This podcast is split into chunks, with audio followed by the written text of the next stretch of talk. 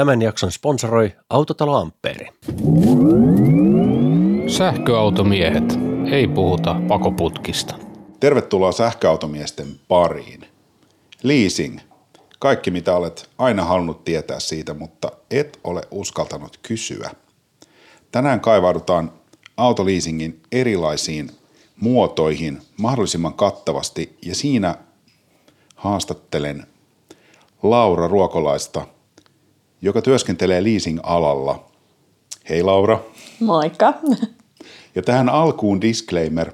Lauran mielipiteet eivät välttämättä heijasta hänen työnantajansa virallisia kantoja.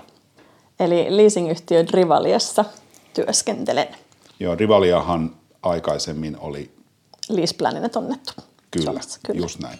No niin Laura, mistä me lähdetään liikkeelle? Lähdetäänkö liikkeelle siitä, että olenko väärässä, että autoleasing on aika sekava termi jo ihan alkajaisiksi? No joo, kyllä meillä aika moni keskustelu, tota, eli itse siis tosiaan siis myynnin puolella vielä niin kuin, tuolla erityisesti niin kuin uusia asiakkaita ja pieniä ja keskisuuria yrityksiä ja kuluttajamyynnistä myöskin niin kuin vastataan meidän tiimin kesken, niin, niin aika moni keskustelu alkaa kyllä sillä, että mitä tähän sisältyy, on erilaisia, niin kuin sisällöltään erilaisia leasing-palveluita. Ja jos nyt käytäisiin tärkeimmät ensin lävitse, jos puhutaan nyt leasingistä, niin kertoisitko, mitkä on yleisimmät leasingin lajit? No yleisesti ottaen ehkä huoltoleasing on se, mitä suurimman osaksi ihmiset haluaa, eli se mahdollisimman niin kuin, äh, vapaa tavallaan, mikä sisältää ja kattaa mahdollisimman monipuolisesti kaiken. Eli itse ei tarvitse miettiä mitään sen auton rahoituksesta muuta kuin maksaa sitä kuukausimaksua. Sitten on rahoitusleasing, mikä sitten taas, missä kuitenkin yritys tai, asia, tai yksityisasiakkaille ei oikeastaan ei edes rahoitusleasingia samalla tavalla ole, että se on niin yritysasiakkaille. Ja yritys siinä itse, niin kuin meidän asiakasyritys, kantaa riskin siitä auton jäännösarvosta.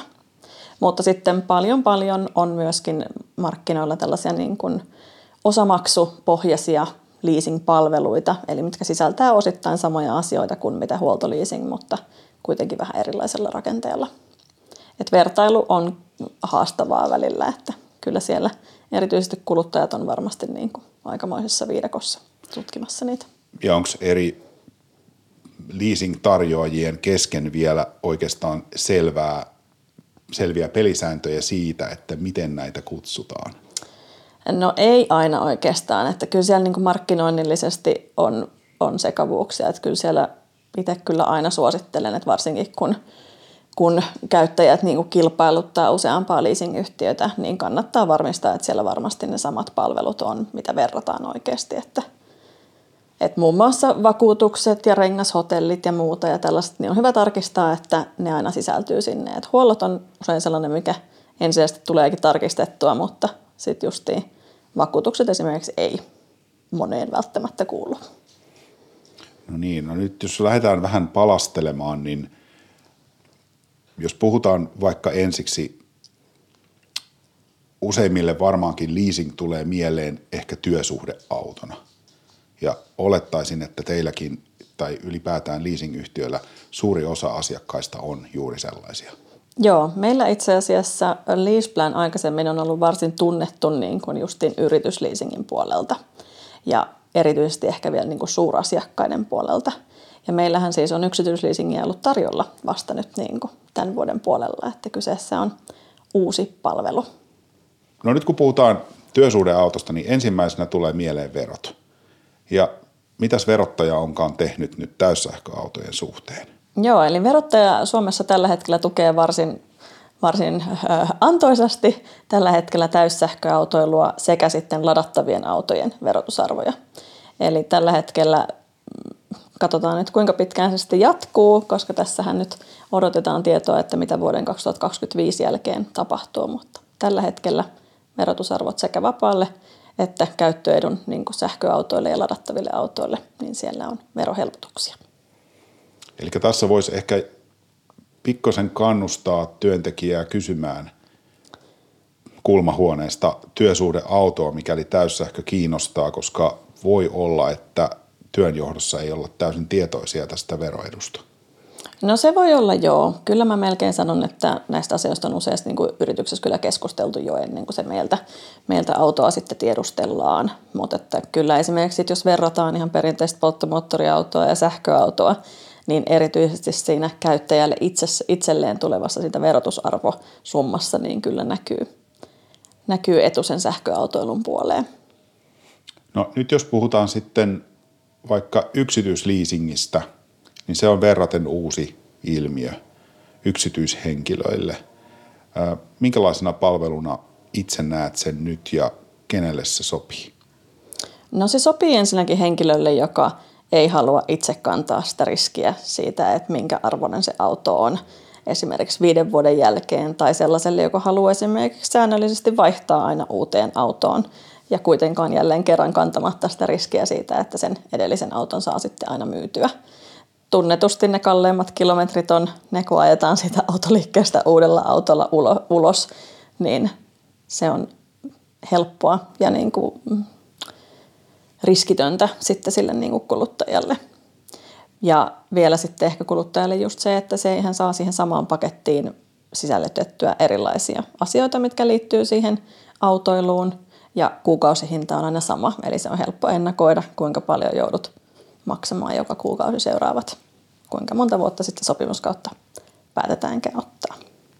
Niin ja nettisivuiltakin voi löytyä jo ohjeellisia laskureita, millä voi jo pikkasen tunnustella sitä, että minkälainen se konkurssi on per kuukausi. Joo, kyllä. Eli, eli esimerkiksi meiltä löytyy verkkosivuilta justiin niin kuin esimerkki autoja, eli pääsee vähän katsomaan, että mitä erilaisilla autoilla on ja minkälaisilla sopimusajoilla, puhutaanko kahden vai viiden vuoden sopimusajasta ja onko ajokilometrejä 10 000 vuodessa vai huomattavasti enemmän, että sitten pääsee näkemään vähän, että mitä se leasingvuokra olisi.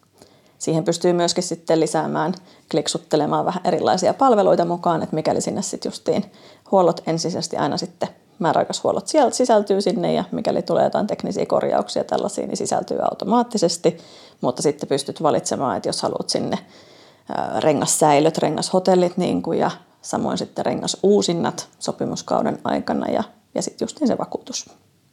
Näkisitkö, että täyssähköautojen myötä niin yksityisleasing olisi lisännyt suosiota? No sähköautot ei ehkä niinkään näy siinä yksityisleasingissä ehkä ihan samalla tavalla. Siinä mielessä, että vaikka nyt tuo verottaja on tehnyt verohelpotuksia siihen verotusarvoon, niin se liittyy just siihen työsuhde niin kuin autoiluun. Eli sitten taas kuluttaja yksin, yksin joutuu kuitenkin maksamaan sen koko leasing-vuokran itse.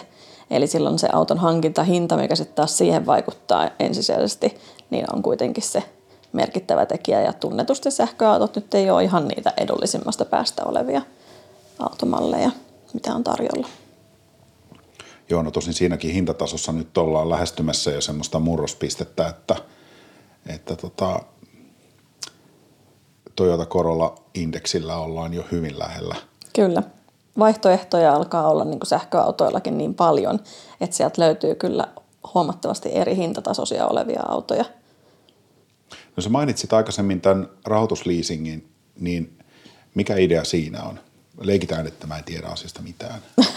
no rahoitusleasingissä sitten ehkä just on siis se, että jos halutaan kuitenkin sisällyttää palveluita ulkosta niin kuin leasingyhtiölle ja halutaan hankkia auto, mutta halutaan myöskin, että se kuukausimaksu olisi sitten niin kuin edokkaampi. Eli yleisesti ottaen niin kuin huoltoleasingi saattaa olla nyt yleistän ehkä aika yleisellä tasolla, mutta huoltoleasing ajatuksena saattaa olla kalliimpi kuin sitten rahoitusleasing. Eli huoltoleasingissä tosiaan kun se riskin kantaa täysin sen leasing-palvelun tuottaja ja sitten taas rahoitusleasingissä yritys itse, asiakasyritys pystyy päättämään sen, että mille, minkälaiselle jäännösarvolle arvotetaan se kyseinen auto, jolloin sitten myöskin riskinkanto siitä jäännösarvosta on täysin sillä asiakasyrityksellä. Et kyllä mä itse sanon, kun noita keskusteluja asiakkaiden kanssa käy, niin pääasiallisesti se siihen huoltoleasingiin painottuu aina. Eli harva sitten kuitenkaan, että kun sitä palvelua halutaan joltain muulta, niin halutaan sitten myöskin, että se, se riskinkanto ja palvelu tulee sieltä palveluntarjoajalta, eikä sitten vaan niin kuin olla rahoitusyhtiö, että pelkästään pankki, joka maksaa sitten taas itse autosta. No sinänsä ehkä sellaisia myyttejä tavallaan siitäkin on, että niin sähköautoja ei tarvitse huoltaa ollenkaan. Että ei ole samalla tavalla niin huolto-ohjelmia, mitä perinteisissä polttomoottoriautoissa, mikä sitten taas ei nyt ehkä ihan täysin pidä kuitenkaan niin paikkaansa. Eli kyllähän sielläkin niin paljon sellaista ylläpidettävää ja huolettavaa on ihan samalla tavalla kuin kaikessa muussakin meissä ihmisissäkin, että ei me täysin ilman, ilman perushuoltoa niin liikuta. Ja sitten ehkä siinäkin sitten on erilaisia asioita, mitä perinteisessä polttomoottorissa ei ole ollut. Et esimerkiksi just rengas, uusinnat ja rengaskulumiset, niin niitä saattaa olla enemmän painavemmissa sähköautoissa kuin mitä sitten taas aikaisemmin. Että siinä on aika paljon erilaisia asioita, mitä kyllä siellä mm. saa miettiä taustalla. Oma kokemus on, että jarruja on pitänyt korjata, koska ne ruostuu käytön puutteessa. Mm. Varsinkin takajarrut. Niin se on semmoinen, että jos sähköautoissa ei olisi niitä laisinkaan, niitä fyysisiä takajarruja, niin varmaan olisi huoltokäyntejä vähemmän, mutta todennäköisesti ei vielä saa valmistaa autoa, jossa niin. ei olisi niin kuin mekaanisia jarruja joka pyörässä. Niin, ja liittyyköhän tämäkin sitten taas tuohon niin kuin, tavallaan one pedal niin kuin, ajatukseen, jolloin niitä jarruja tosiaan ei tarvitse niin, kuin niin paljon – mikä sitten taas kaikissa sähköautoissa sitäkään ei välttämättä ole. Eli sekään ei ole sellainen ehkä täysin yleistettävissä oleva asia, että, että kaikissa pitäisi esimerkiksi jarruja huoltaa niin kuin takana. Että nämä on niin yksilöllisiä kuitenkin ja mallikohtaisia, merkkikohtaisia. Että... Kyllä, että ehkä voisi kiteyttää, että juuri tämmöiset niin rakenteelliset ongelmat ja sitten renkaisiin liittyvät oviin, lukkoihin, tämmöisiin – jotka useinkin saattaa työllistää huoltoon. Ne työllistää ihan yhtä paljon sitten myös sen huoltoliisarin niin kuin asiakkaan huoltoyhtiötä, mikä on Joo. asiakkaalle taas hyvä, että hän saa ne ilmaiseksi. Mm, kyllä, eli ne sisältyy automaattisesti sinne palveluun. Kyllä. Samoin sitten ehkä vielä se, että sähköautoissa on paljon myöskin uutta tekniikkaa, mitä ei ehkä olla pystytty ennakoimaan sitten taas niin kuin aikaisemmin. Eli tällaisetkin tosiaan, että sit jos tulee jotain yllättäviä niin kuin asioita, niin sisältyy sinne sopimuksiin. No sittenhän on myös äh, käytettyjen autojen leasing, mikä on ilmiönä ehkä myöskin aika uusi. Äh, osaisitko kertoa siitä jotain? No joo, meilläkin itse asiassa on tota, Rivalialla meidän, eli meidän leasing käytöstä palautuneita autoja liisataan eteenpäin. Sieltä toki erittäin nopeasti vaihtumalla valikoimalla sekä sähköautoja että kaikkea sitä muuta. Mutta tota, ehkä niissä tärkeää on niinku just miettiä sitä, että niissä on kohtuullisesti esimerkiksi niin ajokilometrejä. Eli tavallaan se, että riippuen vähän kuinka pitkäksi aikaa halutaan uudelleen sitoutua samalla autolla leasing-sopimukseen – niin pitää vähän katsoa, että meilläkin aika tiukat, tiukat tarkat kriteerit on siitä, siitä, että minkälaisia autoyksilöitä pystytään sitten uudelleen liisaamaan eteenpäin. Niin, no voidaanko sanoa, että leasing sopii heille, jotka eivät aja todella paljon autolla? Niillekin. tota, leasing sinänsä ehkä sopii niin kuin, siis molemmille – Eli tavallaan se, että mikäli ajaa tosi paljon, niin silloin sitten taas erityisen tärkeää on, että on sellainen auto, joka toimii. Usein siinä vaiheessa on myöskin auton ominaisuudet alkaa olla tosi tärkeitä. Pitää oikeasti olla sellainen, missä jaksaa istua tuntitolkulla niin kuin monta, monta tuhatta kilometriä niin kuin kuukaudessa. Ja näitäkin edelleenkin on tosi paljon, vaikka korona-aika varmasti on niin kuin vähentänyt tavallaan sellaista ympäri Suomen myyntityöajoa. Mutta edelleenkin löytyy niitä, jotka ajaa monta kymmentä tuhatta kilometriä vuodessa. Ja sellaisia sopimuksia tehdään myös. Mutta yhtä lailla sitten taas sellaiselle, joka ajaa niin kuin vähemmän, niin sitten taas se, että jos sulla on esimerkiksi joku pienempi sähköauto, niin saattaa sitten taas tulla niin kuin huomattavasti mukavemmaksi ja edukkaammaksi tavallaan se, että sitä autoa ei omisteta itse, vaan sitten voit ajaa tietyn aikaa sillä ja huolettomasti ja sitten kun sopimusaika alkaa päättymään, niin palauttaa sitten auton eteenpäin. Että kyllä se sopii niin kuin molemmille ääripäille. Ehkä sanotaan näin, että taas jälleen kerran ehkä sellaisia omia niin mututuntumia, mutta olen kyllä sanonut ihan suoraan muutamalle asiakkaallekin, kun ovat niin koko työ niin kuin yhteisölle miettinyt autoja ja sitten kun on vähän kyselyä, että no kuinka paljon siellä ajellaan, niin siellä on ihmisiä, jotka ajaa niin kuin tosi paljon ja sitten on sellaisia, jotka ajaa niin kuin tuhat kilometriä kuukaudessa. Ja siinä menee jo vähän sitten niin kuin raja, että jos sitä ajoa on todella todella vähän, niin ehkä siinä vaiheessa sit voi miettiä ennemmin tällaisia niin kuin car sharing-palveluita, että pystyy esimerkiksi niin kuin yhteiskäyttöautoja niin kuin hyödyntämään tai vuokraamaan autoa niin kuin muuta, että tällaisia vertaisvuokrauspalveluitakin nykypäivänä löytyy Suomestakin, niin että kannattaako siinä vaiheessa ollenkaan sitten omistaa tai edes liisata. No, tämä on mielenkiintoista, mielenkiintoista äh, argumentointia siinä mielessä, että tässähän tuntuu, että ole mitään järkeä omistaa autoa, mutta sitten toisaalta joku toinen taho voi sanoa, että nyt on paras mahdollinen aika ostaa oma auto. Joten hyvin erilaisilla argumenteilla tällä hetkellä meitä kuluttajia lähestytään. Joo, ihan varmasti ja markkinointia on varmasti niin kuin molempiin suuntiin. Jos saa kysyä, niin minkälaisia öö, perusteita on sille, että auto pitäisi ehdottomasti nyt omistaa? Tämä on hyvä kysymys, kun itsekään en omista autoa, niin. mutta, mutta tota, olen sikäli vähän jäävi. Mutta mm, niin, no jos mä lähden toisesta, toisesta suunnasta liikkeelle, että miksi en omista autoani, niin itse, nyt mä rupesin jo mainostamaan tätä, mutta, mutta siis ajattelin itse niin, että minä en tiedä, mikä sen auton arvo on neljän vuoden päästä. Ja yhden sähköauton omistaneena tiesin, että se ainakin edellisen arvo tippui aivan hirvittävän nopeasti. Se olisi noussut vuotta myöhemmin, kun ö, polttoaineen hinta nousi. Mm, ja sähköautojen saatavuudet saata, oli sitten Saatavuus oli huono ja mm. kaikki vietin käsistä. Kyllä. Mutta silloin mä olin jo myynyt sen ja mulla oli jo alla leasing-auto ja totesin, että sääli, että voi myydä tätä, koska se olisi tuottanut mainiosti. Näinpä. Mutta, mutta tota, Samasta syystä mä itse asiassa, mulla on oma niin esimerkki myöskin siis kokemus se, että mä oon siis nyt viimeiset puolitoista vuotta ollut itse sähköautoilija. Ja en siinä vaiheessa, kun sähköautoiluun siirryin, niin olin käynyt sitä pähkäilyä paljon, että olenko minä valmis sähköautoilijaksi. Että mitä se vaatii multa. Mulla ei ole kotilatausmahdollisuutta.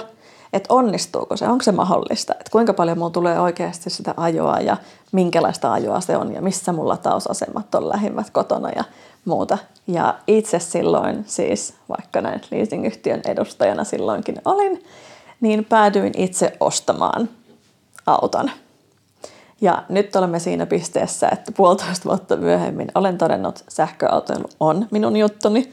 En ole enää menossa takaisin perinteisiin polttomoottoriautoihin.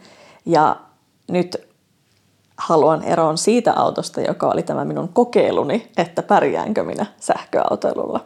Joka oli siinä mielessä niin kuin edullinen hankinta sillä hetkellä, mutta kuitenkin voin sanoa, että en saa sitä omiani läheskään takaisin nyt, kun yritän sitä autoa myydä. Ja sehän ei oikeastaan johdu siitä, että se auto olisi huono, vaan se ei. johtuu siitä, että lataustandardit ovat menossa siihen suuntaan, että sitä autoa on yhä vaikeampi ladata. No joo, varsinkin ehkä tässä nyt mun tapauksessa. Eli mun ensimmäinen sähköautoni oli siis Nissan Leaf, jossa on pikalataus niin kuin standardina tällainen Chademo-lataustekniikka, joka ei ole Euroopassa se se yleisin malli. Sun pitää vaihtaa mannerta. Joo, niinpä se voisi olla ratkaisu. Sinänsä jälleen kerran siis auto toimii varsin hyvin ja, ja varmasti toimisi niin kuin, että auto itsessään oli mun mielestä erittäin hyvä niin kuin sellainen lähestyminen sähköautoiluun ja varsin toimiva myöskin tällaisella kaksi aikuista, kaksi lasta ja koira perheessä, että sinne niin kuin mahuttiin kyllä kaikki. Mutta se lataustekniikka tosiaan nyt haastava tässä ja sitten ehkä vielä nyt se, että jos olisi se kotilatausmahdollisuus, niin se olisi ehkä pärjännyt sillä pidempäänkin. Myöskin jos ei ole tarve ajella ehkä kauheasti täältä pääkaupunkiseudulta niin kuin tuonne Kehä kolmosen kauhean paljon ulkopuolelle, niin pärjää varsin hyvin, mutta heti jos yrittää tuonne Hämeenlinnaan edes takaisin päästä, niin ei riitä range täysin ja muutama latausasema, mikä on kelpoinen sillä matkareitin varrella, niin sitten jos siellä on yksi epäkunnosta, niin sitten etsit seuraavaa ja jännittää jo, että pääseekö sieltä kotiin ollenkaan. No, juu. Tuossa viime viikonloppuna kävin, kävin vaimoni kanssa mökillä Ja sinne on matkaa sen verran, että mun autoni juuri siitä selviytyy kesällä. Ja mm. nyt oli sitten nollassa. Ja tiesin, että siinä on matkan varrella useampi latausmahdollisuus. Mutta sitten se laturi, missä halusin ladata, oli rikki.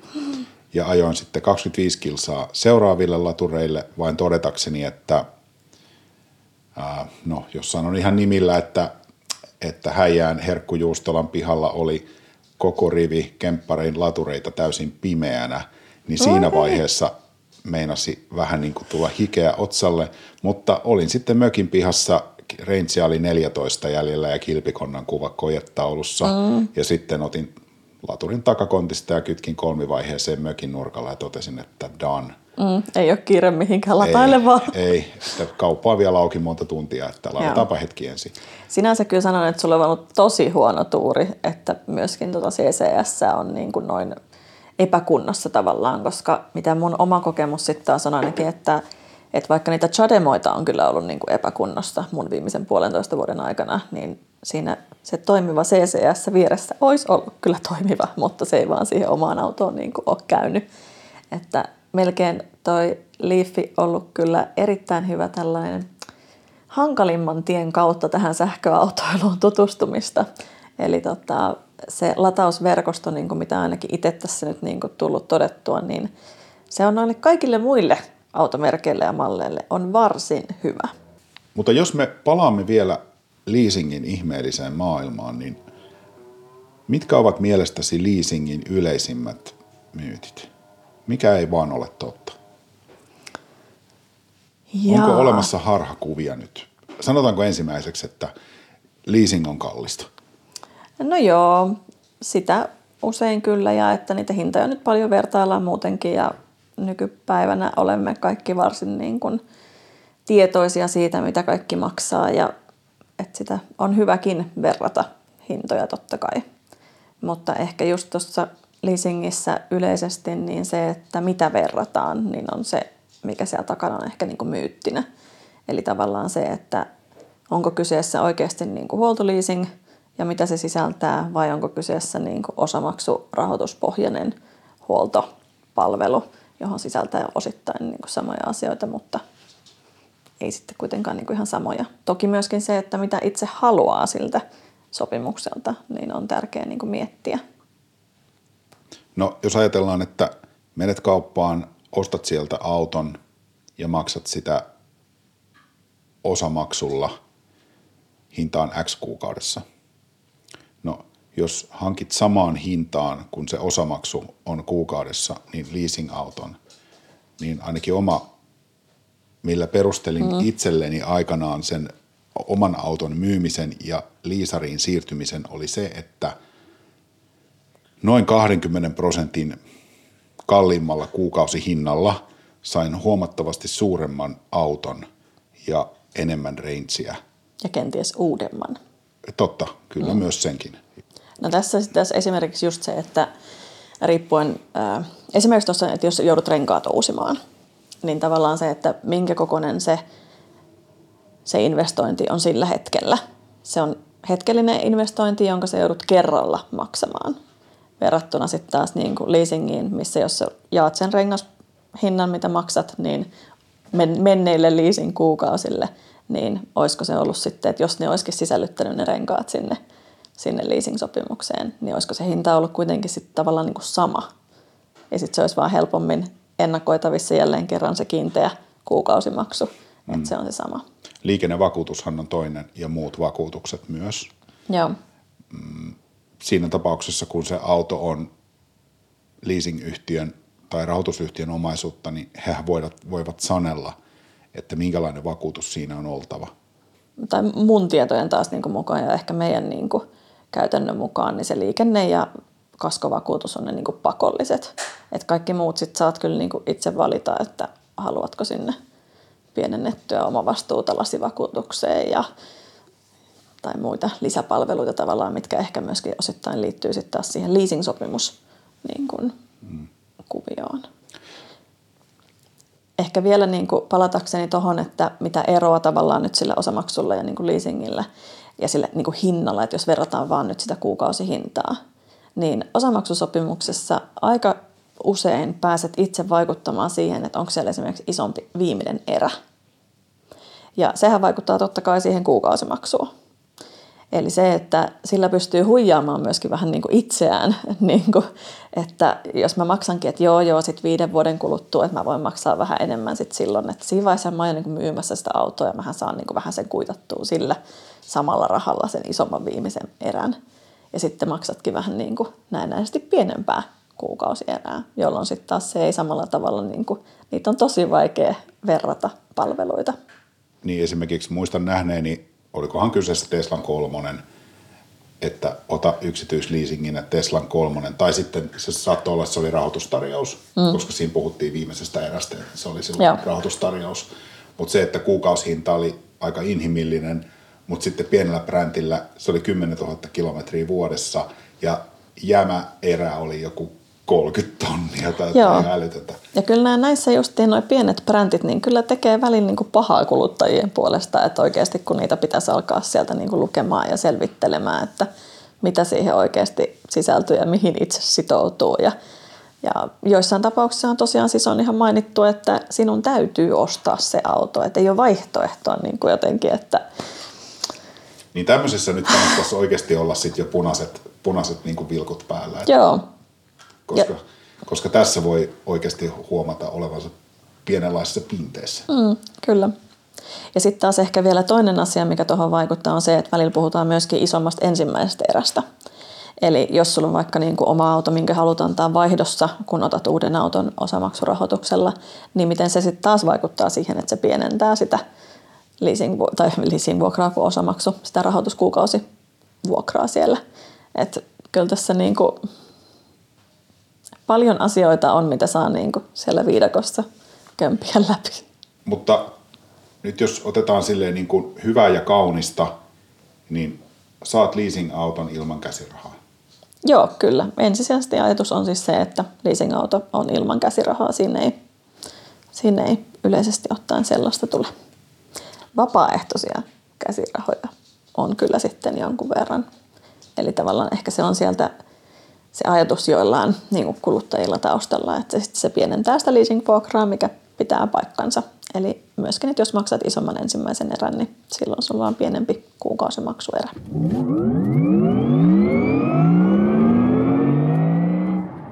Autotalo Amperin myyjillä on hallussa kantamat ja kilowatit. Meiltä saat itsellesi sopivimman auton rahoituksella tai ilman, kotiin toimitettuna.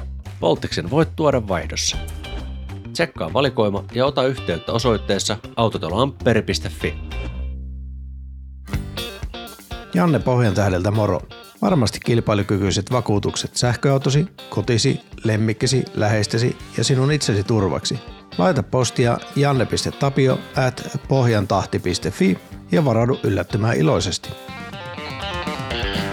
Laturille.sopista koodilla sähköautomiehet 10 euron lisäalennus latauslaitteisiin ja kaapeleihin.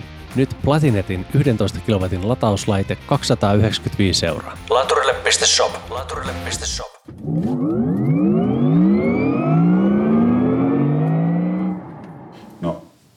sitten se rumempi puoli, eli elämäntilanteesi muuttuu, puolisosi lähtee lätkimään, menetät työpaikkasi – mitä voit tehdä, jos sinulla on leasing-auto? Miten pääset siitä eroon, jos sinulla ei ole varaa vaikkapa ylläpitää sitä enää? No yleisesti ottaen aina kaikenlaista sopimusta jollain tavalla pääsee eroon. Eli, eli erilaisia sitten niin kuin tapoja tavallaan sit siihen. Osassa varmasti jonkunnäköisiä niin kuin just sopimussakkoja vähän siitä, että, että yrität ennenaikaisesti yrittää niin kuin päästä eroon siitä sopimuksesta, mutta useimmiten aina niin kuin ratkaisut kyllä löytyy. Leasing-sopimukseen liittyen ainakin meillä, niin puhutaan siis tällaisesta niin kuin ennenaikaisen palautumisen niin kuin maksusta, millä pääset kyllä sitten niin kuin eroon autosta. että puhutaan jäljellä olevista, kuinka paljon on jäljellä sopimuskuukausia ja tietynlaista prosentuaalista summasta sitten niin kuin siihen nähden. Mutta yhtä lailla tähän on myöskin mahdollista niin kuin varautua sitten taas niin kuin ennalta, eli vakuutuksien kautta. Eli tällaisia myöskin sitten taas ennenaikaisen päättymisen turvia sitten taas on olemassa myöskin. Että. mulle tuli semmoinen mieleen, että jos sä oot pitänyt, sulla vaikka neljän vuoden soppari, niin miksei semmoiseen pitempään soppariin voisi joku leasingyhtiö sisällyttää halutessasi sellaisen kohdan, että kun on näin kauan mennyt aikaa, esimerkiksi kolme vuotta, niin halutessasi voit vaihtaa tämän auton johonkin toiseen sen yhtiön käytettyyn autoon, jos ne on niin kuin hintaluokaltaan riittävän samoja, tai jos olet halukas muuttamaan kuukausi erää. Mm. Koska ajattelin ainakin itse, että kolme vuotta ajaneena samalla autolla voisi olla ihan kiva ajaa vaikka se viimeinen vuosi jollain muulla. Esimerkiksi leasing käytöstä palautuneella, tässä tapauksessa ehkä niin kuin vaihtoautolla tai, tai käytetyllä autolla. Että se loppuosa siitä leasingistä olisikin käytetyn auton leasingiä, joka olisi eri auto. Tässä vaiheessa sulla on varmaankin jo, tai kuluttajalla on voinut tulla jo näkemys, että minä pidän tästä autosta, joka minulla on nyt, mm. tai mua itse asiassa kiinnostaisi enemmän toi toinen auto tällä hetkellä, jota ei vielä ollut markkinoilla silloin. Olen ihan tyytyväinen tähän leasing-yhtiöön. Voisinko neuvotella heidän kanssaan? Tai esimerkiksi jos ajatellaan, että ajat autolla A ja sitten voisit neuvotella jonkun ajan päästä, että voinko vaihtaa sen samaan autoon, jossa on esimerkiksi neliveto tai isompi akku mm. tai jotain vähän lisää varusteita ja maksaa sitten vähän enemmän per kuukausi. Niin meneekö tässä nyt leasingyhtiölle aivan täysin konseptit sekaisin, vaikka täys kuluttajalle meinaa aika hyvä juttu? No kuluttajalle ehdottomasti siis elämäntilanteet muuttuu ja ikinä tiedä, tuleeko ajoa sitten enemmän tai vähemmän verrattuna siihen, mitä on joskus niin kuin ennakoinut ja ajatellut. Ja varmaan ehkä tällaisista on tavallaan tarvettakin niin kuin päivittää ja monipuolistaa palveluita niin kuin mätsäämään enemmän sitä kuluttajien toiveita. Osittain tiedän, että joillain meidän kilpailijoilla tällaisia niin kuin joustavuuksia jo niin kuin löytyy, eli osittain tällaiset varmasti on jo niin kuin mahdollisia, mutta että varmasti, niin kuin sanoin, niin mä luulen, että tällaiset asiat on just niitä, mitkä kehittyy kyllä niin kuin ajan myötä koko ajan. Että, ja ylipäätään musta tuntuu, että kun se leasing tulee koko ajan enemmän ja enemmän kuluttajien tietoisuuteen, niin sieltä kyllä ne vaatimukset ja toiveet myöskin sieltä kuluttajien puolelta, niin kyllä niitä kuunnellaan siellä yrityksissä ja halutaan totta kai, että on tyytyväisiä asiakkaita. Mutta jos yhteiskäyttöautot ei ole oikein vielä lyönyt läpi kunnolla, niin voisiko ne lyödä läpi sillä tavalla, että ne ikään kuin olisikin enemmän leasing-autoja. Ja en mä nyt, mä oon monta kertaa sanonut sen, että että olisi mielenkiintoista, jos suunnilleen oma puhelinlaskusi sisältäisi kaiken. Eli sä voisit sieltä ruksittaa, haluan tämän hintaisen auton täksi kuukaudeksi, haluan tällaisen ja tällaisen. Ja sitten olisi yksi maksu, joka kattaisi, se olisi niin kuin minkä tasosta elämää haluat elää. Mm. Ja tota, sen, sen jälkeen se vaatisi vähän yhteistyötä eri toimijoilta. Mutta se, että se olisi vähän joustavampaa se, että ne sopimukset ei olisi aina välttämättä vuosia. Mm. Se vaatisi, että ihmiset tietysti kohtelisi niitä autoja siististi, mutta jos ajatellaan, että yhteiskäyttöauto on jopa tunnin tai päivän tai sitten siinä on isot kirjaimet kyljessä ja en mä sano, että sillä ajaminen on jotenkin noloa, mutta niin kuin, ei varmasti ole, en mä sitä tarkoita. Mutta itse en ole vielä tutustunut niihin käytännössä, koska löytyy auto. Joo. Mutta että jos ei olisi pakko, jos nyt tässä leasingissä on päästy siihen, että ei ole pakko enää omistaa autoa. Mutta mikä on seuraava askel, että sulle ei ole pakko olla autoa edes joka päivä. Ja se tuntuu heti siinä sun hinnassa. Eli mm. jos tulee elämäntilanteeseen muutos, niin voisi ikään kuin downsizing, sä voit pikkasen niin kuin vähentää sit sitä autoilua vaikka pariksi kuukaudeksi, vaikka keskellä talvea tai joskus, jos ei ole niin kuin menemistä mökille tai muuta. Niin se olisi paljon joustavampaa. Mutta... No mä luulen, että tällaisiakin palveluita kyllä niin kuin, se vaatii aika paljon siltä palvelun tuottajalta varmasti myöskin, että tällaista hallinnoidaan niin kuin, tällaista autokantaa tai sitten kuka niitä hallinnoikaa ja huoltaa ja kuka sen vastuun kantaa tavallaan sitten siitä itse autosta loppupeleissä. Mutta yleisesti ottaen myöskin, mutta tuli kauhean monta asiaa tässä nyt jo mieleen tuossa kun puhuit, mutta yleisesti ottaen myöskin siis on olen nähnyt sellaisia tota, tutkimuksia siitä, että omaa autoa kohtelee kenties vähän niin kuin rohkeamminkin kuin, että jos sulla olisi niin kuin tällainen yhteiskäyttöauto, niin sitä olisi niin kuin tarkempi siitä, että se on aina siisti, kun sä saat sen ja se on aina siisti sitten, kun sä luovut siitä taas niin kuin eteenpäin. Että se on tällainen mielen sisäinen niin kuin asia tavallaan siitä, että ja suomalaiset on varsin tunnollisia kyllä yleisesti ottaen myöskin näissä, että se voisi kyllä olla ihan kehityskelpoinen idea. Mutta vielä ehkä tuohon niin auton vuokraamiseen, mitä sitten, että niin kuin, jos et itse sitä tarvitse, niin oma autoahan itse omistamassa autoa pystyt niin kuin vuokraamaan eteenpäin. Et Suomestakin löytyy tällaisia vertaisvuokrauspalveluita, joiden kanssa teemme myöskin niin kuin yhteistyötä.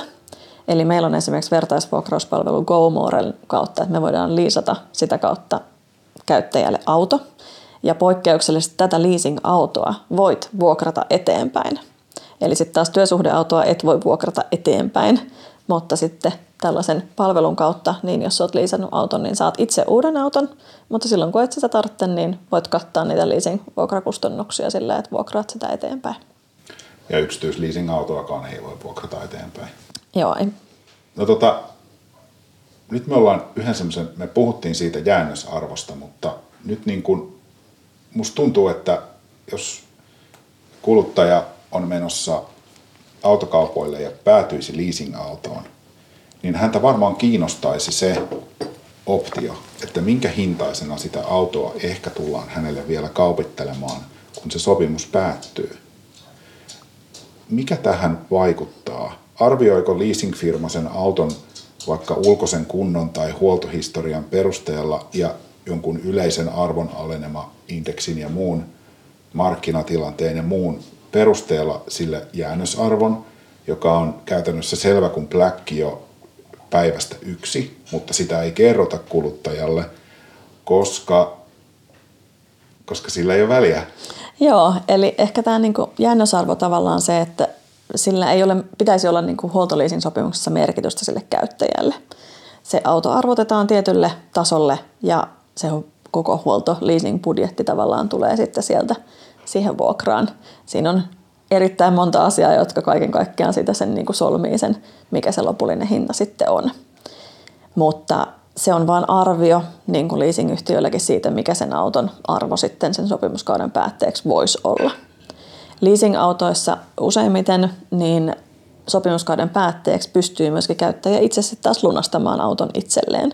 Et mikäli sitten on ollut varsin tyytyväinen siihen autoon ja ei koe, että haluaisi vaihtaa uudempaa ja haluaisi ehkä sitten omistaa kuitenkin sen. Se on, tietää itse tasan tarkkaan, miten sitä on pidetty ja huolettu ja muuta, niin on sillä turvallinen mieli myöskin sit ostaa tavallaan käytetty auto siinä vaiheessa.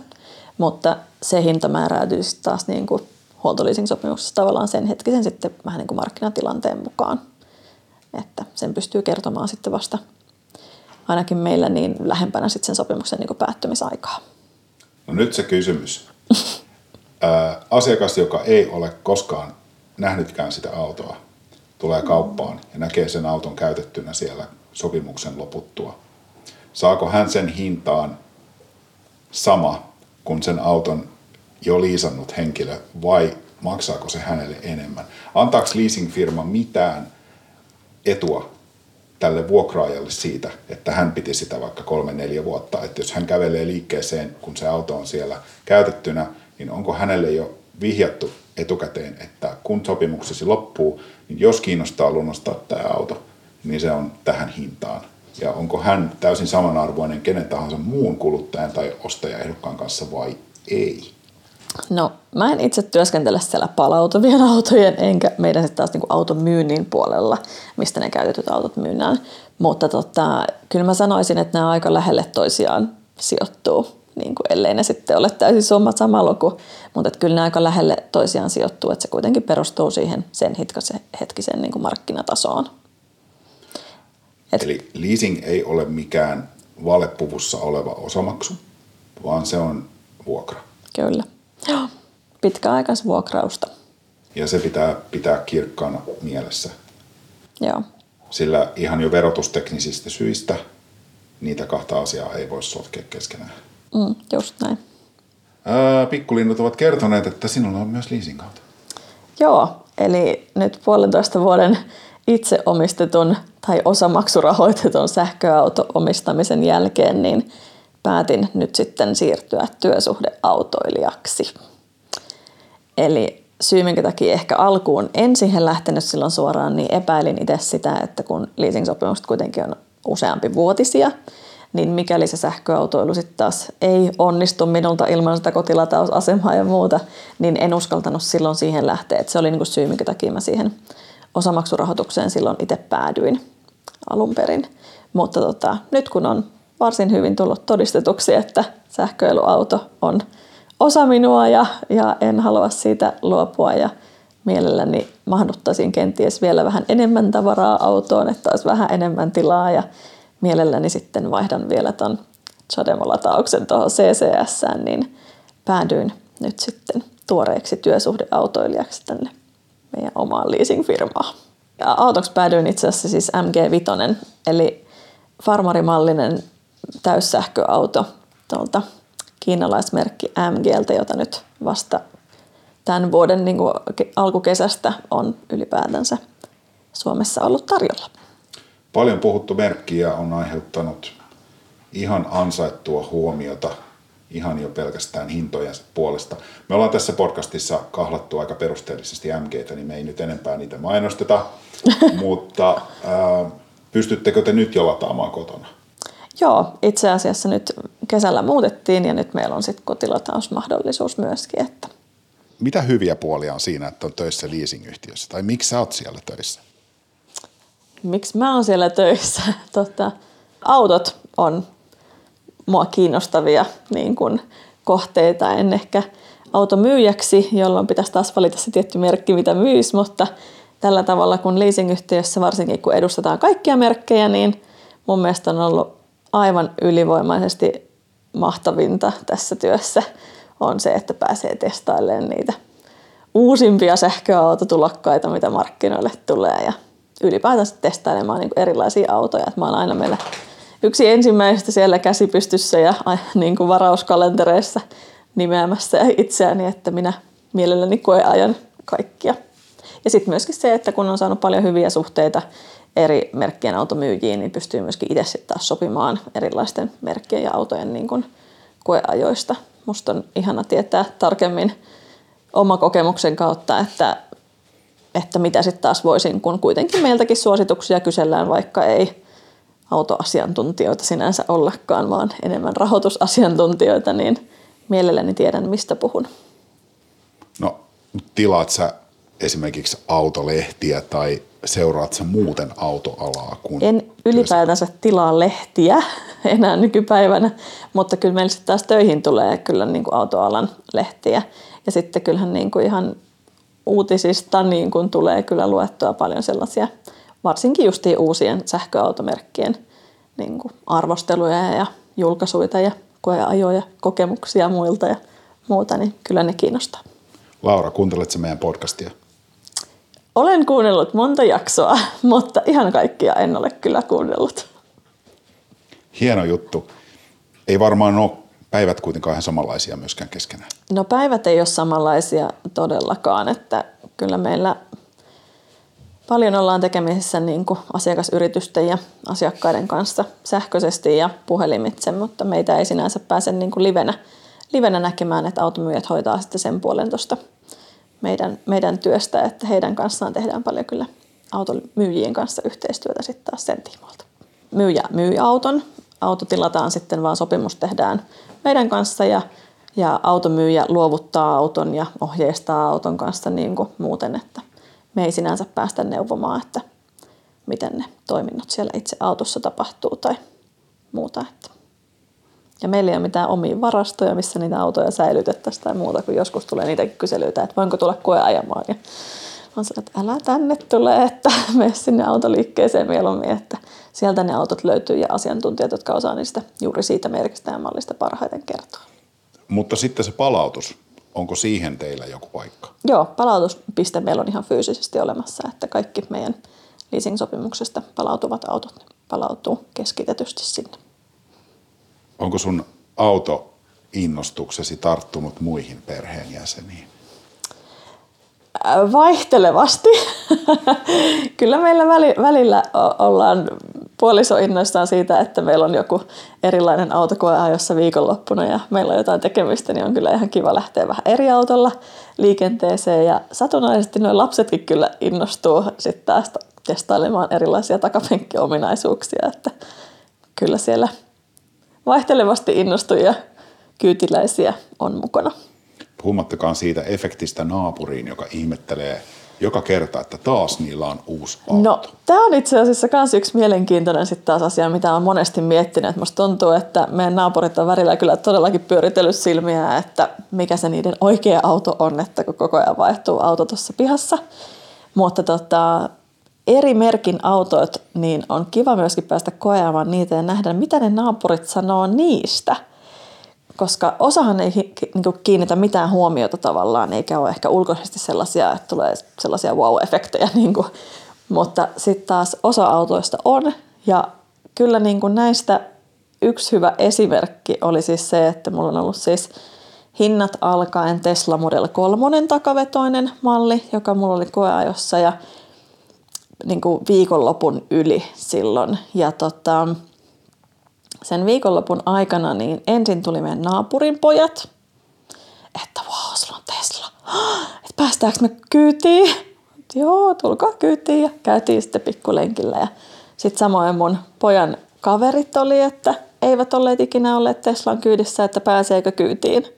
Mä että no totta kai, että kyytiin vaan ja mennään. Ja, mutta minkään muun automerkin kanssa en ole tällaista edes niinku huomannut. Et sitten kun on ollut sellainen huomattavasti arvokkaampi ää, sadan tonnin auto siinä Audi, Audilta tai muulta merkiltä niin kuin vieressä, niin se ei välttämättä kiinnitä mitään huomiota, että Tesla on kyllä tuollaisen oman kulttimaineensa kyllä saanut, niin kuin, että kiinnittää huomiota eri tavalla noissa nuorisossakin. Yritin siinä sitten kyllä, että tämä on tämä hinnat alkaen malli ja ei tässä nyt oikeastaan mitään kummosempaa että, että kunhan nyt yksi auto muiden joukossa tässä testissä, että onhan tämä ihan kiva, mutta on sitä kivempiäkin. Eli siinä voi tehdä sitten samalla sellaista sosiologista tutkimusta, että mikä kääntää päät. Joo. Sanotaan näin, että mun päätä ei kyllä ainakaan enää käännä yksikään valkoinen Tesla tuolla liikenteessä. Että niitä alkaa olla jo aika paljon. Sä aidosti vaikutat käännynnäiseltä. Joo, ja siis mä oon itse niin fiiliksissä välillä noista niin kuin uusista autoista, että niitä pääsee oikeasti testailemaan, että tavallaan ehkä jopa se, että ei ole enää sellaista, niin kuin, tai merkit aika vähän mun mielestä niin kuin merkkaa näissä uusissa sähköautoissa. Autot on tosi samanlaisia loppujen lopuksi. Välttämättä sitä merkkiä ei tule edes niin kuin ilmi siinä tavallaan niin kuin auton, autoa ajaessa tai testatessa. Että jotenkin sähköautoja verrataan niin kuin keskenään enemmän kuin – Hyundai Ioniq 5 muihin Hyundain niin merkkisiin autoihin, vaan että se on sähköauto siinä, missä Tesla Model Y ja monet muutkin, mutta että sitten taas että enemmänkin ehkä niitä sähköautoista mä oon innostunut. Ehkä pitäisi siis kuluttajankin avata vähän mieltään sille, ettei olisi niin merkkiuskollinen välttämättä, koska saattaa yllättyä. Ehdottomasti. Siis tämä on mun mielestä itse asiassa tosi hyvä niin pointti, että että joku merkki on saattanut olla sellainen, mistä tuntee kotosaksi vuosien takaa, mutta suosittelen ehdottomasti testaamaan ja koeajamaan niin autoja. Et ylipäätänsä se, että pelkästään paperilla autojen niin tutkiminen ja vertailu, niin se jää tosi pintaraapasuksi siihen itse oikeasti siihen autoajokokemukseen. Et kyllä mun mielestä se ratin tuntuma ja penkin, penkin fiilis ja näkyvyys autosta ja muuta, niin ne on paljon tärkeämpiä asioita kuin se, että miltä se näyttää paperilla pelkästään. Mutta esimerkiksi jos miettii siis Nissan Leafia ja Ariaa, niin siinä on kaksi aivan täysin eri tason siis niin kuin autoa, että et, et kyllä Leaf on varsin pitkän linjan sähköauto, mutta kuitenkin pikkuauto ja sellainen perusauto. Ja sitten taas Aria on kyllä tosi moderni sitten taas niin kuin jo sähköautoja, mitä luulen, että jos se olisi tullut markkinoille silloin, kun sen alun perin piti tulla, niin kuin, että kun sehän oli aika paljon ehkä myöhästy siitä ensipolkaisusta, niin kuin mitä sähköautot tässä nyt sai, niin jos se olisi ollut markkinoilla aikaisemmin, niin mä luulen, että se olisi saanut vielä lämpimämmän vastaanoton. Että nyt ehti jo siihen mennessä, kun Aria tuli markkinoille, niin Tesla oli tiputtanut hintojaan jo muutamaan otteeseen ja niin se on jo hinnaltaan tavallaan kallis. Ehkä vielä nyt no niin kuin tavallaan, jos miettii sitä leasingin hinnoittelua ja muuta, niin tämä mainittu Tesla sitten taas niin kuin on nyt tehnyt kyllä niin kuin aika mielenkiintoisia niin kuin ja rohkeita vetoja noilla niin kuin hinnan muutoksillaan tuohon niin kuin ajatellen kaikkien autojen, käytettyjen autojen uudelleen myyntiarvoa ja leasing-sopimuksissa just näitä jäännösarvoja ja muuta, että riippuen, että jos olisit itse omistanut esimerkiksi Teslan ja yrittänyt päästä siitä sen jälkeen eroon, kun hinnat uusissa Tesloissa tippu, niin olisi, olisi satuttanut enemmän kuin se, että jos olisi siinä vaiheessa jo ollut niin kuin leasing-auto Tesla, jolloin se ei sitten itseään kuljettajana sitten samalla tavalla kosketa. Että. Mutta toivottavasti tässä nyt saimme avattua leasingin saloja ja mikäli, mikäli leasing-auto kiinnostaa vaihtoehtona, niin varmaankin Rivaliastakin voi kysyä. Rivaliasta voi ehdottomasti kysyä kyllä. Esimerkiksi nettisivulta voi katsoa jo tällä hetkellä vaihtoehtoisia vaihtoehtoja automalliksi ja Joo, sieltä löytyy esimerkkiautoja, mutta ihan kaikkia merkkejä ja malleja pystytään tarjoamaan ja täysin räätälöityjä yksilöitä myöskin, että leasingauton ei tarvitse olla tiettyä pulkkikamaa, että se olisi aina, aina valkoinen ja aina tietynlaisilla niin kuin varusteilla varustettu, vaan se voi olla ihan mitä vaan, mitä käyttäjä itse sitten haluaa. Tota, mulle tuli vielä yksi asia mieleen, se on se auton palautus. Niin se voi olla se hetki, jolloin jonkinlainen karmeus paljastuu kuluttajalle. Voi tulla ylimääräisiä maksuja, mitä ei ole osannut ennakoida. Ää, mitä ne voivat olla? Joo, no tärkeää on ehkä just se, että autoa huoltaa hyvin niin kuin, ja huoltosuunnitelman mukaisesti myöskin koko sen niin kuin sopimuskauden ajan. Eli tavallaan se, että jos siellä jotain moitteita on, niin ne kannattaa huoltaa sen sopimuskauden aikana. Et turhaan sitten siinä vaiheessa jännittää, että tuolla oli yksi tuollainen naarmo, kun sitä palauttaa, että huomaakohan se palautushenkilö sitä siinä tarkastaessa. Ulkopuolinen tarkastaja sen jälkeen nimittäin varmaan huomaa se joka tapauksessa, joten niitä, niin on niin kuin paras huomioida ne silloin vaan itse, itse jo ennalta ja sopimuskauden aikana. Et monethan tällaiset, niin kun ne sisältyy joka tapauksessa sinne sopimukseen. Että pääasia, että itse näkee sen vaivan, että sen auton huolehtii siitä sopimuskauden aikana. Mutta auton palautuessa sitten niin siinä vaiheessa normaali kuluma täysin sallittua, eli siitä ei pitäisi mitään yllätyksiä tulla, mutta sitten se, että kyllä sitä moni miettii, että mikä tarkalleen siihen sitten sisältyy ja mikä ei, mutta siitäkin löytyy muun muassa meidän nettisivuilta eli, tarkkoja esimerkkejä. Eli renkaiden pitää olla vielä laillisessa kunnossa?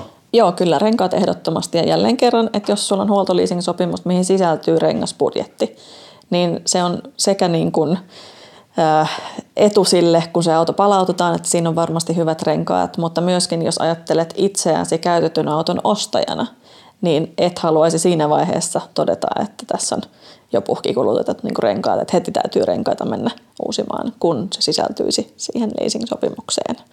Eli mieluummin sitten uusiin ne hyvissä ajoin ja ajaa turvallisemmin mielin sitten loppuajan. No satsaako leasing-yhtiö vielä tässä palautustilanteessa niin esimerkiksi akun kunnon tutkimiseen? No nyt taas en ole siellä palautuspisteellä ollut yhtään auton palautusta tarkastelemassa, että mitä siinä tarkalleen tapahtuu. Että kyllähän noita varmasti niin kuin päällisin puolin, mitä siinä tilanteessa tarkastellaan, niin totta kai. Mutta itse asiassa nyt justiin, oliko tänään, kun netistä lueskelin tästä, että jatkossa käytettyjen autojen niin kuin hint, hin, hinnat tai arvo niin kuin tavallaan lasketaan sen akun käyttökapasiteetin sen hetkisen niin kuin tilan mukaan.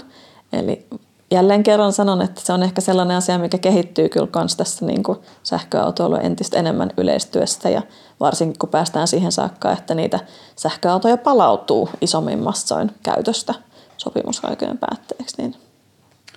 Mulle tuli vielä yksi kysymys, että onko, jos puhutaan ylimääräisistä ajokilometreistä, joka on varmaan sellainen yksi aika yleinen pieni nurinan aihe siinä autoa palauttaessa, niin yhtiöillä on erilaisia niin kuin, menettelyjä niiden suhteen.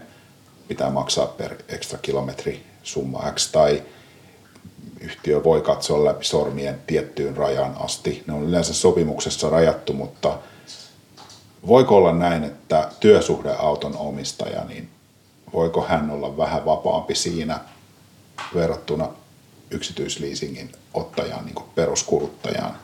Onko heillä jotain etua siinä, jotka on työsuhdeauton, että syynätäänkö niitä kilometrejä niin tarkkaan? No kyllä meillä ainakin siis sopimukset tässä on niin kuin samanlaiset sekä kuluttajalle että niin kuin työsuhdeautoilijalle. Eli on erikseen niin kuin ylikilometrin velotus, millä lasketaan sitten sopimusajan niin kuin jälkeen, että jos siihen on tullut niin kuin enemmän kilometrejä kuin mitä on alun perin budjetoitu. Mutta sitten taas, ja varmasti jokaisella leasing-yhtiöllä niin kuin tavallaan jonkunnäköinen kaava siihen, että miten näihin suhtaudutaan. Ja usein näistä keskustellaan jo siinä vaiheessa, kun se sopimus tehdään. Mutta meillä ainakin, mitä itse niin kuin sanoin että aikaisemmin, että tilanteet muuttuu. Saattaa olla, että välillä sitä ajoa ei sitten yhtäkkiä tuukkaa, työtehtävät vaihtuu, perhe muutetaan eri paikkaan ja sitten tuleekin yhtäkkiä enemmän tai vähemmän ajoa.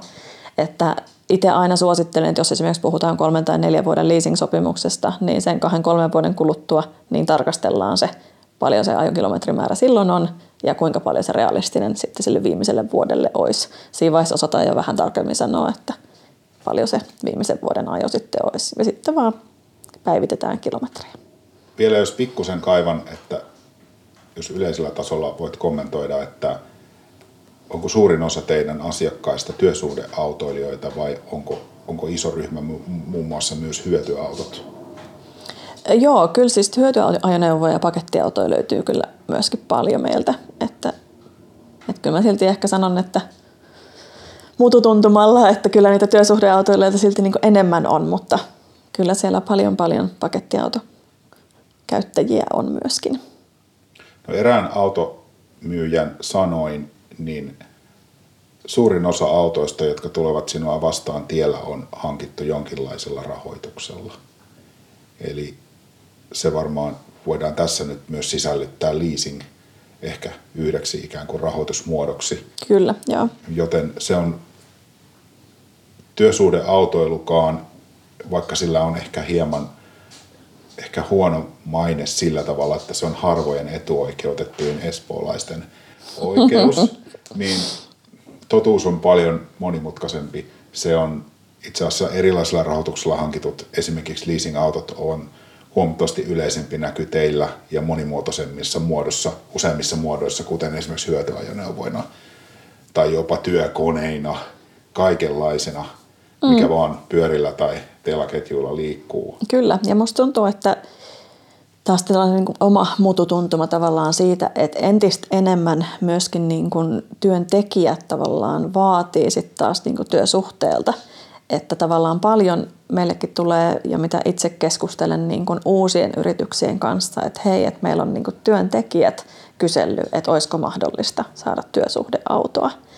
Että selvitellään sitä, että no mitä se nyt sitten niinku yritykselle maksaisi ja mitä se tuolle käyttäjälle maksaisi ja kuinka pitkään me nyt sitten ollaan sen auton kanaimisissa ja pääseekö siitä sitten eroon. Ja että ollaan aikaisemmin ostettu autoja tai että jokainen on ajanut sitten, millä onkin ajanut niinku omalla autolla, mutta että entistä enemmän myöskin se on työsuhteessa niin kuin etu, että oikeasti saa sen työsuhdeauton sieltä töiden kautta. Et se voi olla, että jos vertaat kahta työpaikkaa ja toisessa tarjotaan autoetuutta ja toisessa ei, niin se on myöskin iso plussa jo työnhakijalle. Kyllä, juuri näin. Eli jos haet työpaikkaa, niin ota mm. selvää. Muista kysyä, että sisältyykö tähän autoetumahdollisuus.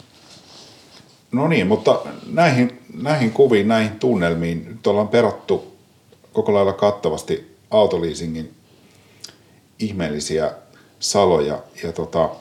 ja silti ehkä vaan pintaraapastu sitä kaikkea, että mitä siellä taustalla niitä kysymyksiä ja ajatuksia on. Että... Vielä jää paljon, paljon mitä leasingyhtiöt eivät sinulle kerro. Mm. Näinpä. Mutta ostajan markkinat, sinä teet omat valintasi, mutta ota ensin selvää mahdollisimman monesta eri vaihtoehdosta. Ja leasingin ja omistuksen välisiä suhteita on useassakin hyvässä julkaisussa tässä punnittu viime aikoina ja ehkä siitä kertoo, että moni firma tarjoaa nykyään yksityisleasingiä kenelle tahansa, jonka luottotiedot on kunnossa, niin kertoo siitä, että kyseessä on kuitenkin suosittu ja ehkä jopa kasvava trendi. Kyllä, ja kysyntää on. Ei sitä muuten tarjottaisi. Näihin kuviin, näihin tunnelmiin ja kiitos Laura. Kiitos.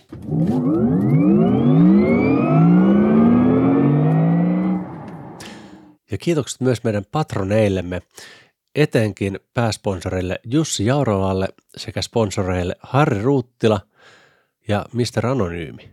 Suurkiitos myös muille patroneille Antti Tuominen, Jimi Voutilainen, John Erik Sivula, Martti Saksala, Mika Käk, Anssi Alanampa, Antti Annala, Ari Hyvänen, Ari Laakso, Arttu Rantakoski, Aurinkosähkömies, Eräkettu, Harri Jokinen, Harri Kahra, Ilkka Rytkönen, Jani Sinimaa, Jere Kataja, Jiska Droei, Jussi Hatala, Kalle Holma, Kari Asikainen, Konsta Sappinen, Matti ja Heikki Eskola, Matti Jouhkimo, Miikka Karhuluoma, Mika Keskiheikkilä, Mika Reinikka, Mikko Kalteokallio, Niko Anttila, Niko Ostrov, Odo, Olli Vähätalo, Oskar Karsson, Otso Lahti, Pertti Pääsky, Petteri Laaksonen, Sauli ja Samuli Liin, Teemu Hill, Teemu Lehtinen, Timo Välenoja, Vikke Niskanen, Ville Oila ja Jenni Ekholm. Kiitos.